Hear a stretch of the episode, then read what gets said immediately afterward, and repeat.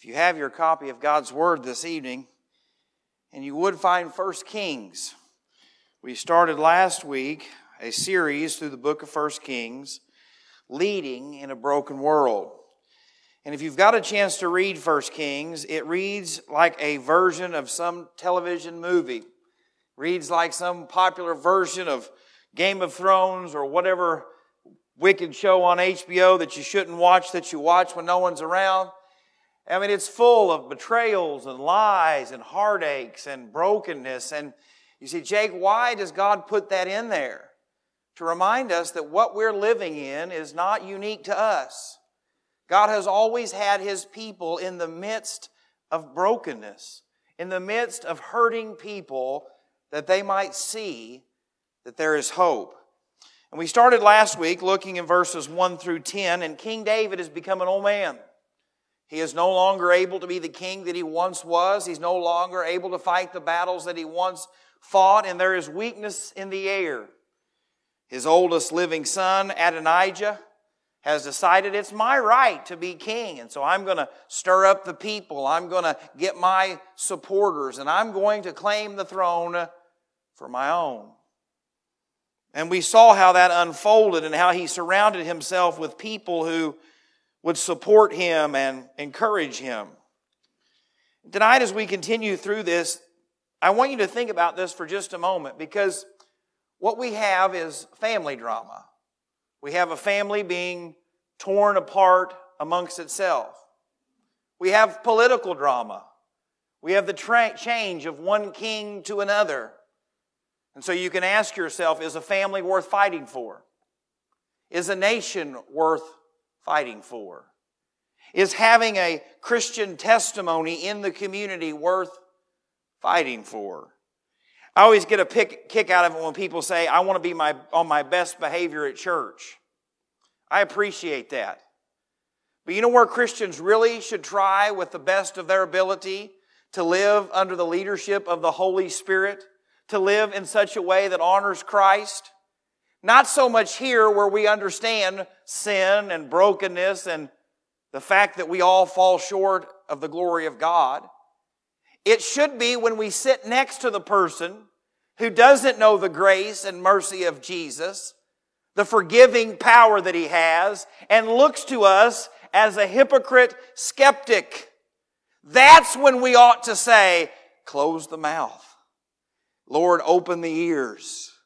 Lord, protect the heart. It is in those moments that God has sent us out into a broken world, a hurting world, a fallen world, and says, I want you to shine and sparkle like a diamond in the rough. But let's be honest, most of us think of it backwards. We put on our best clothes for Sunday. We get in our best behavior on Sunday. I put a whole lot more hair powder in on Sunday than I do any other day of the week. You know why? Because that camera shines right down on that forehead, and it has become a 6 head. It was a 5 head, now it's a 6 head, right? And so I know that if there's no hair powder, all week I'll have to hear from someone who goes, hey, I love this sermon, but boy, what has happened to your head? And you say, well, what does that matter, Jake? Well, to me, it's vanity, and it's something I struggle with. That's just the honest-to-God truth. I don't know what else to tell you. One person said one time, Jake, you've not got less hair. Your head's just got twice as big. I said, I wasn't talking about my double chins down here. Come on now. But in our walk with Christ, in our walk amongst lost and dying people, they are not looking for invitations. They are not looking for building programs. They are looking for people who are different than everyone else, who think different, who talk different, who live different in a world that is full of selfishness, brokenness, and hurting. And we have been given that opportunity to lead in a broken world. You see, everyone will be led by someone. If you have children, they will be led and influenced by someone. You can say, I'm not going to put in the effort, then someone will. If you have, in my case, 6 daughters, if I do not teach them how to be loved in a way that honors them and honors Christ, the world will teach them how to be lusted after. If you do not go into your place of employment, if you're a boss, and show what it looks like to be a Christian witness, there will be someone who is deceptive and selfish that will lead. In politics, we've always said Christians should stay out of politics. You are mistaken. Christians should run for school board. They ought to run for local office. The influence of the believer ought to be seen everywhere. I don't run because I know me. I have no doubt I'd get in one of those meetings and look at someone and say, "You're an idiot." That's what would happen. Because I say it in my head all the time. I know myself. I could not be trusted. But some of you have the patience of Job. Some of you have the wisdom of Solomon. I'm not there yet. Stupid people make me do stupid things, all right? But how can we be those people that God wants us to be? You say, "Jake, this has nothing to do with the text tonight." You are absolutely mistaken. Look what it says starting in verse 11 of chapter 1. I want to show you a godly relationship with a difficult start. Starting in verse 11, after this plan has been started, let's look what happens. So Nathan's the prophet. He had been used by God in a mighty way. Spoke to Bathsheba, Solomon's mother, the one who's trying to be cheated out of the crown. The mother of Solomon, saying, "Have you not heard that Adonijah, the son of Haggith, has become king? And David, our Lord, does not know it. Come, please, let me now give you advice, that you may save your own life and the life of your son, Solomon. Go immediately to King David and say to him, 'Did you not, my lord, O king, swear to your maidservant, saying, Assuredly your son Solomon shall reign after me, and he shall sit on my throne? Why then has Adonijah become king? Then while you are still talking with the king, I will come in after you and confirm your words.'" Pray with me. Father, tonight we thank you for your word. Lord, we thank you for people who are willing to stand up when injustice is being done. Lord, we thank you for godly counsel, godly wisdom, godly advice from people that you put around us. But tonight we pray, Lord, that your word would instruct us, that it would lead us, that it would teach us how to lead in a broken world, how to make a difference in a time, Lord, when I believe you are trying to shine in the darkness. And Lord, I ask it in the precious name of Jesus. Amen.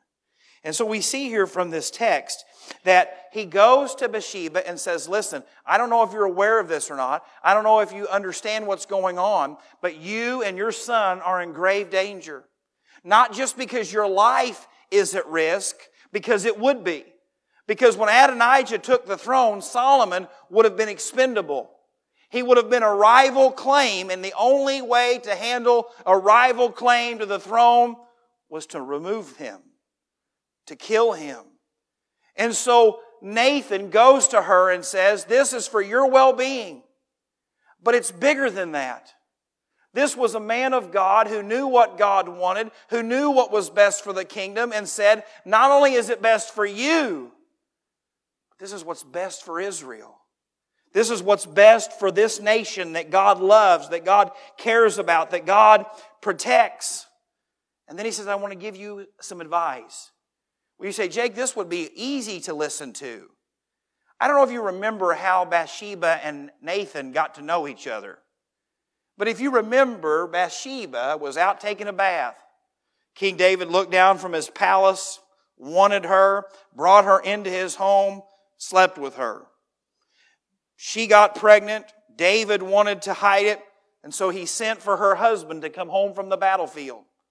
And he said, "Go in and lie with your wife." But he was a man of such integrity that he would not go in while all of his kinsmen and the ark was at battle. If you remember, the wise, wonderful King David that we're looking at says, "I got a plan. I'll get him drunk." And when you get drunk, all your morals and your your self-control goes out the window. He'll go in, he'll sleep with her, and then we'll tell everybody that she's had the baby early. Man wouldn't go into his own home. He wouldn't do it. He wouldn't sleep with her. So you know the story. We went through the book of 1 and 2 Samuel. King David tells Joab, I want you to send him to the front of the battle, and when it's at its most fierce, I want you to leave him there. And then he died.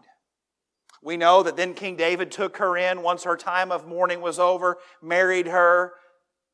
Everything looks good. And then the Lord says, I know what you've done. And he sends the prophet Nathan to them and says, this parable, this story about this one little animal and the man who had everything. And he took that one little animal from that individual, and David was irate, he was angry. You can read about that, and Nathan says, that's you.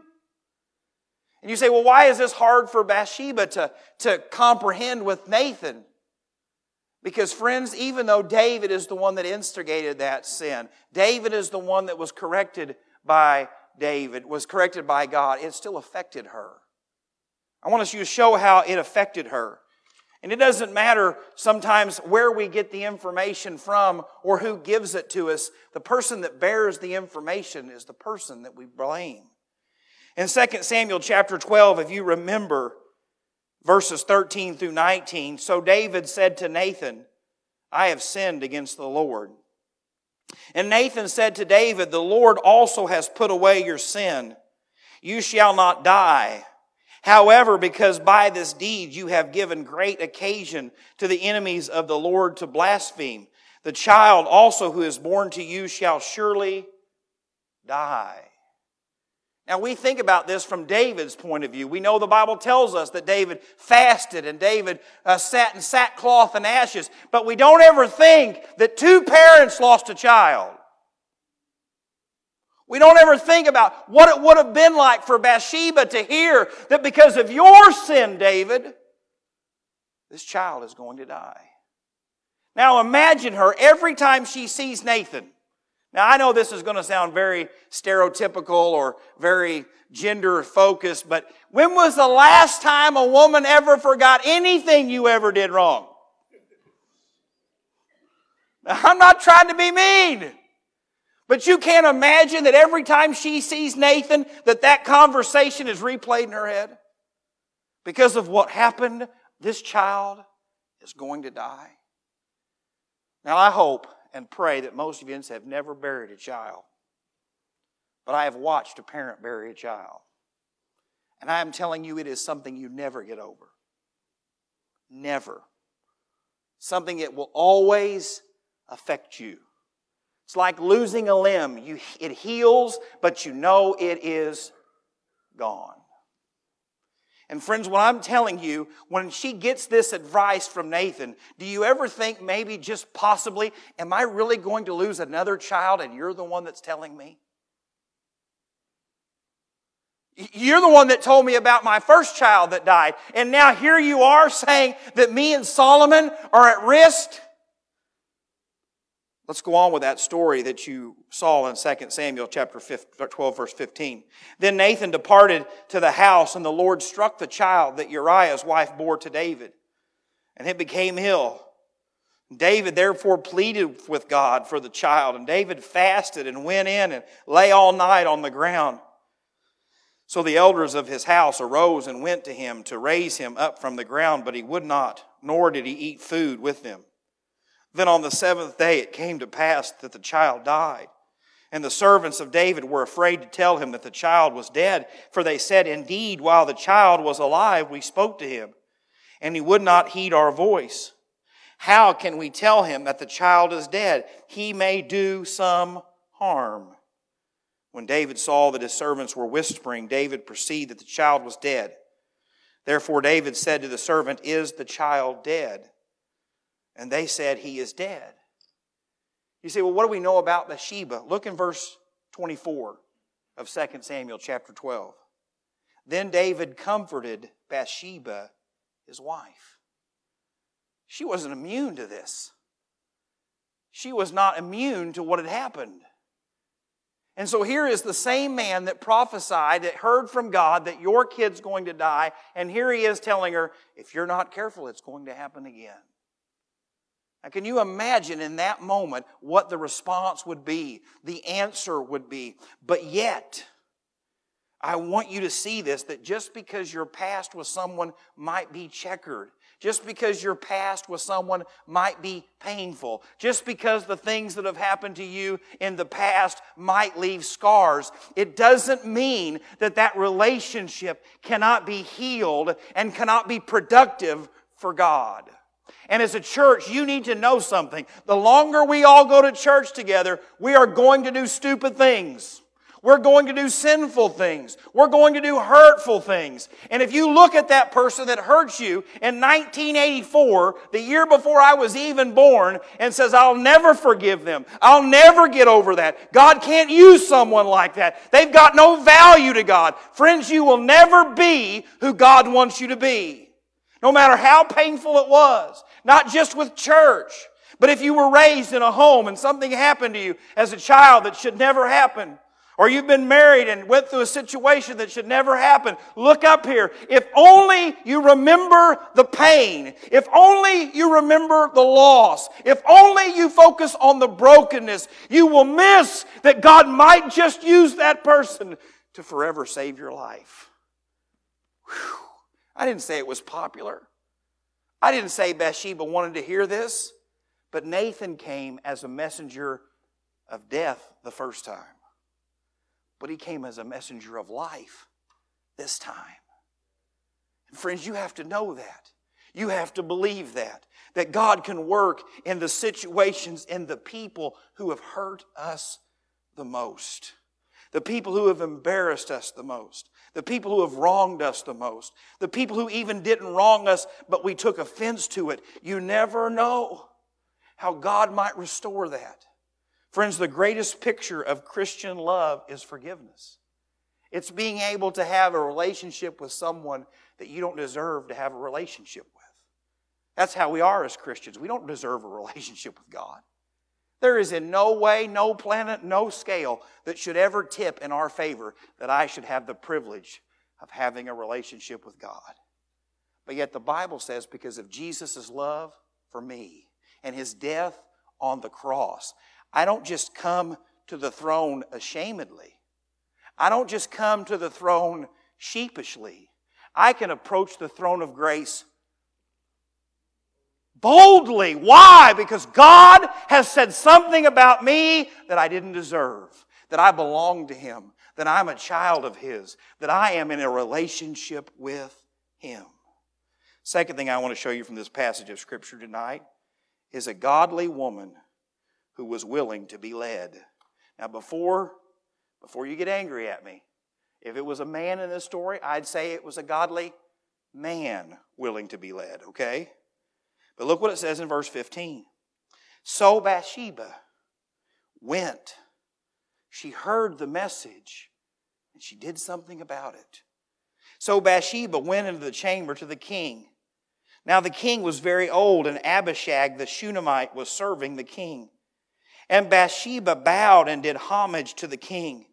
Then the king said, "What is your wish?" Then she said to him, "My lord, you swore by the Lord your God to your maidservant, saying, 'Assuredly Solomon your son shall reign after me, and he shall sit on my throne.' So now, look, Adonijah has become king, and now my lord the king, you do not know about it. He has sacrificed oxen and fatted calf and sheep in abundance, as and invited all the sons of the king, Abathar the priest and Joab the commander of the army, but Solomon your servant has not been invited. And as for you, my lord, O king, the eyes of all Israel are on you, that you should tell them who will sit on the throne of my lord the king after him. Otherwise it will happen when my lord the king rests with his fathers, that I and my son Solomon will be counted as offenders." You see, tonight, I want you to see this, that a mother's love sent her into that room. A mother who was willing to fight for what was right for her children. You say, "Well, Jake, I don't believe that my kids and my family is affected by my walk with the Lord." Look up here. You are ignorant. If you do not think that you have an influence over your children and their relationship with the Lord and their blessings that can come from the Lord, you are mistaken. Solomon has nothing to do with this story yet. He's not fighting for the kingship. He's not fighting for the throne. Nathan is, and his mother. And friends, I am telling you, the Bible tells us that there are some unbelieving husbands who will be won to Christ because the influence of a godly wife. And I am telling you, there are some who sit right here in this place tonight because your mothers kept praying for you, kept weeping for you, and when you wanted nothing to do with God, wanted nothing to do with the Lord, they just kept on praying, saying, God, don't let go of them. God, don't give up on them. God, keep working on them. God, keep dealing with them. Lord, bring them back to the faith that they have been given. You say, well, that's easy. What this woman did was went to the most powerful man in the world and said, hey, you made me a promise. God made us a promise, and I'd like for you to honor it. Maybe it's not about your kids, but maybe it's about your marriage vows. Maybe your marriage is no longer looking like a husband loving a wife like Christ loves the church, or a wife submitting to her husband. Maybe the marriage fidelity is no longer there. Maybe there's not a desire of compassion and kindness. And sometimes you just need to stand up and say, this is not the marriage God wants for us. Remember the covenant that we made. Now, you're not going to like this, Summians, but you can get happy in the same pants you get mad in. I was watching the new Speaker of the House this week being interviewed by one of my not most favorite people. And they asked him, they said, what do you believe about anything going on in the world today? And he said, if you'll open your Bible and you'll read it, that's what I believe. As I did a little more research on him and his wife are in a covenant marriage. Only 3 states in the United States have covenant marriages. They require more work to get divorced. They require more counseling and time to get married. And it is a second layer of protection in a world that says marriage doesn't matter. This one does. And I thought, that's what I'm talking about. Friends, Summians are married on paper, but your relationship hasn't looked like a marriage in years, and it's time for someone to stand up and say, it's not what God said. Some of you have got to make a decision that this marriage is worth fighting for no matter what. Our kids are worth fighting for no matter what. We are willing to do what it takes to see God's blessing and promise in our life. Proverbs 31 describes a godly woman like this. Starting in verse 25, it says, strength and honor are her clothing. She shall rejoice in time to come. She opens her mouth with wisdom, and on her tongue is the law of kindness. She watches over the ways of her household, does not eat the bread of idleness. You say, well, Jake, I want to be the woman or the man that God wants me to be, but I can't get the other person to do that. Just do what God's called you to do. Be faithful where you are.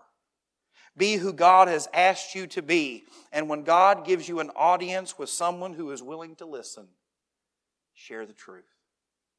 Share the truth. Third and final thing tonight, as we've looked here through this passage of Scripture, is not only have we seen a godly woman, but now we are going to look at a godly man willing to take a stand. Starting in verse 22, and just then, while she was still talking with the king, Nathan the prophet also came in. And so they told the king, saying, here is Nathan the prophet. And when he came in before the king, he bowed down before the king with his face to the ground. And Nathan said, my lord, O king, have you said, Adonijah shall reign after me, and he shall sit on my throne?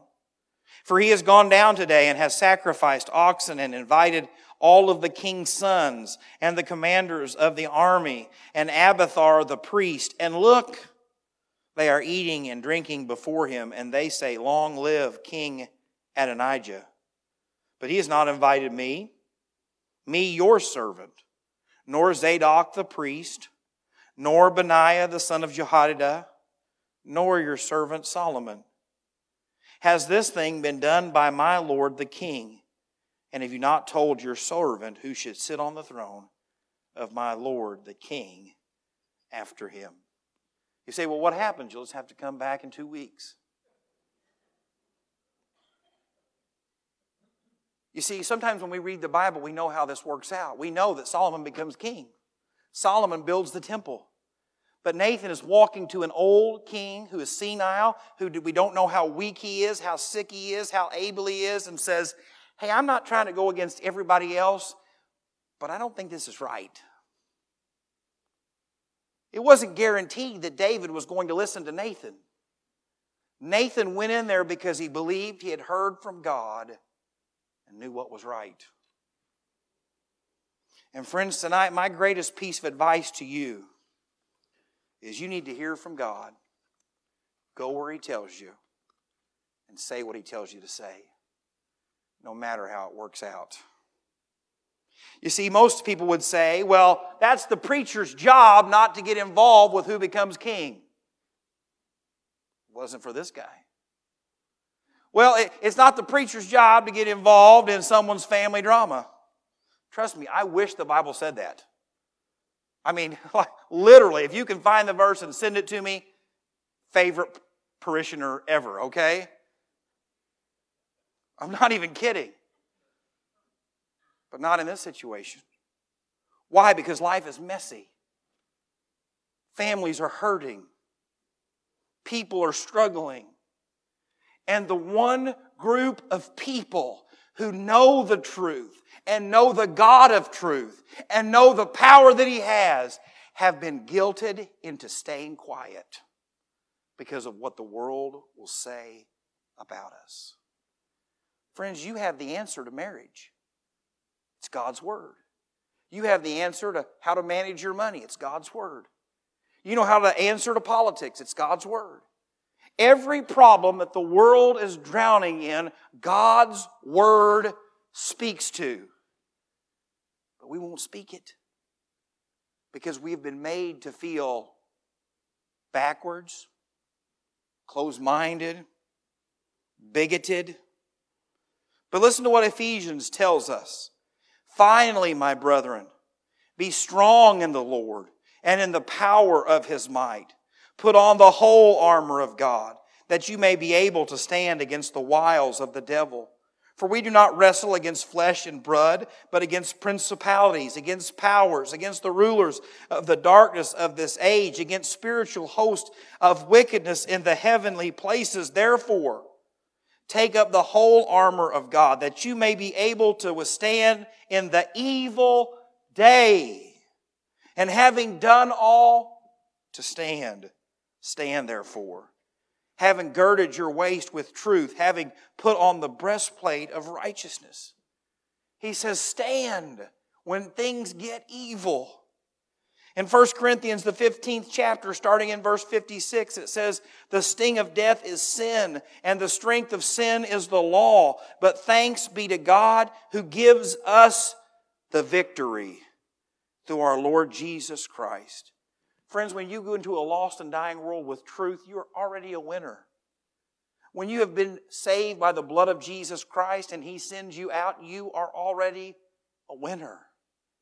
You're not fighting for a victory. You are fighting from the victory, to quote Adrian Rogers.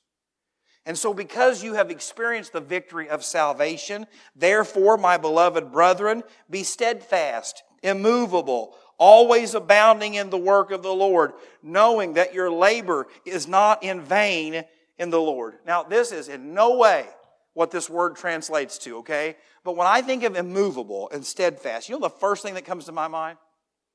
2 fat sumo wrestlers. Whoo! Lining up, right? I wish they wore some more clothes, but if that's what you're into, you're a sick person, okay? But anyway, lining up across from each other, right? And usually they're putting some English words to it. It's not real nice. But anyway, you know, and then they just go at it, right? And they're pushing and they're pushing and they're, you know, trying to get each other out of the ring. And all I can think of is, man, I do not want to do that. Them guys are powerful, strong, immovable. Don't get them out of the circle. And I'm not going to call you Baptists to be sumo wrestlers tonight. But what I'm telling is, if you do not think that the devil is out to wrestle you, you are mistaken. If you do not think that he is out to wrestle your family, destroy your marriage, you are mistaken. And so be immovable, steadfast. That's the only thing anyone's going to remember from tonight's sermon is me sumo wrestling up here. 1 Corinthians 16 says it like this, watch, stand fast in the faith. Be brave, be strong. Let all that you do be done with love. Nathan didn't go into the king and throw a fit and say, why did you do this? He said, hey, did something happen that I don't know about? What about Solomon? Something that I have been struggling in my own personal life that I have been studying as much as I possibly can is the lie that we have told ourselves or been told by the world that as long as I'm not committing the sin, I am not guilty of the sin. But yet the book of Romans tells us, even if I'm not participating in a sin, but if I am approving of a sin, I am guilty of that sin. And I had to get off Facebook a few years ago because I just couldn't take it anymore. Somebody would post something that was sinful, and like 400 Christians would say, great, great, perfect, awesome, wonderful, wonderful, great, perfect. And I would just sit and look at my computer and weep. Because what the Bible says is when a society or a nation or a group of people have hit rock bottom, it's not when they're just living in wickedness. It's when they're approving of that wickedness. And friends, we're there. We have been guilted into saying anything is a sin. We have been convinced that if we say anything is a sin, that we have no place of being a Christian. You say people don't care about what you know until they know that you care. Jesus said, preach the gospel.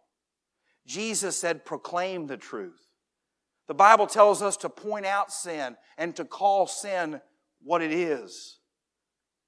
You say, well, Jake, I disagree with you. That's okay. Let's look at the book of Romans and then I'll be done. In Romans chapter 1, verse 28, the Bible says these words. And even as they did not like to retain God in their knowledge, God gave them over to a debased mind. Friends, if you do not think that boys trying to be little girls, homeless people laying on the street shooting up drugs in front of little children, if the fact that they can take your child out of school at 12 years old and give them a sex change and bring them back to school before you ever know it is debased, you are lying to yourself. God has given the lost in this nation over to a debased mind to do things which are not fitting, not acceptable, not normal, being filled with all unrighteousness, sexual immorality, wickedness, covetousness, maliciousness, full of envy, murder, strife, deceit, evil-mindedness. They are whisperers, backbiters, haters of God, violent, proud, boasters, inventors of evil things, disobedient to parents, undiscerning, untrustworthy, unloving, unforgiving, unmerciful. It gives us all this list of what God has given us over to. But don't miss what it gets the most heartbreaking. Whom knowing the righteous judgment of God, that those who practice such things are deserving of death. Now, it's not telling you to go out and stone everyone that's not merciful. It is saying that a lifestyle of living in sin is not the mark of a Christian, and they are going to face spiritual death. But look to what all that goes on to say. Don't miss this. Not only do the same, but also approve of those who practice them. Friends, when your loved ones are living in sin and you tell them you love them and it's okay, what you have not only done is you have condemned them and you've condemned yourself. You have pushed them farther from the truth. Because someone who speaks for God, someone who is supposed to know God, someone who is supposed to love them in God has said, it is okay. Why are people like Joel Osteen so dangerous? Because he gets up and says, you can do whatever you want and still go to heaven. And people say, he speaks for God. Then it must be okay. You say, well, Jake, what am I supposed to do as a Christian when my family's living in sin? If you cannot tell them the truth, don't say anything. You say, well, that's not very biblical. It's better than pouring gas on a fire. But you ought to be praying, Lord, help me to say the truth in love. Let's just be honest. What does it say? It says, not only who do the same, but also approve of those who practice them. I have spent hours and hours and hours over the last few weeks studying that because it goes on everywhere. Hey, you guys are living together. You're having sex outside of marriage. As long as you love each other, don't you worry about it. Don't you? Preacher will marry you. Don't you worry about it. Not a big deal. Friends, what that church has done is make themselves guilty of that sin. So have I by saying it. Now, just give me a minute. We'll just make everybody mad, all right? It's all right. Drunkenness is not a big deal. If you want to go out, tie one on, man, it's not a big deal. Don't you worry about it. Don't you worry about it. Everybody does it. Jesus turned it into wine, right? What you have done is not only condemned them, you have drug yourself in with it. You say, well, Jake, you're not guilty by association, but no, do you not remember what Jesus said about causing one of these little ones to stumble? It would be better to have something tied around your neck and thrown into the lake and die. Friends, we do not understand the power of words. When you are a child of God and you speak for God, there is power in that.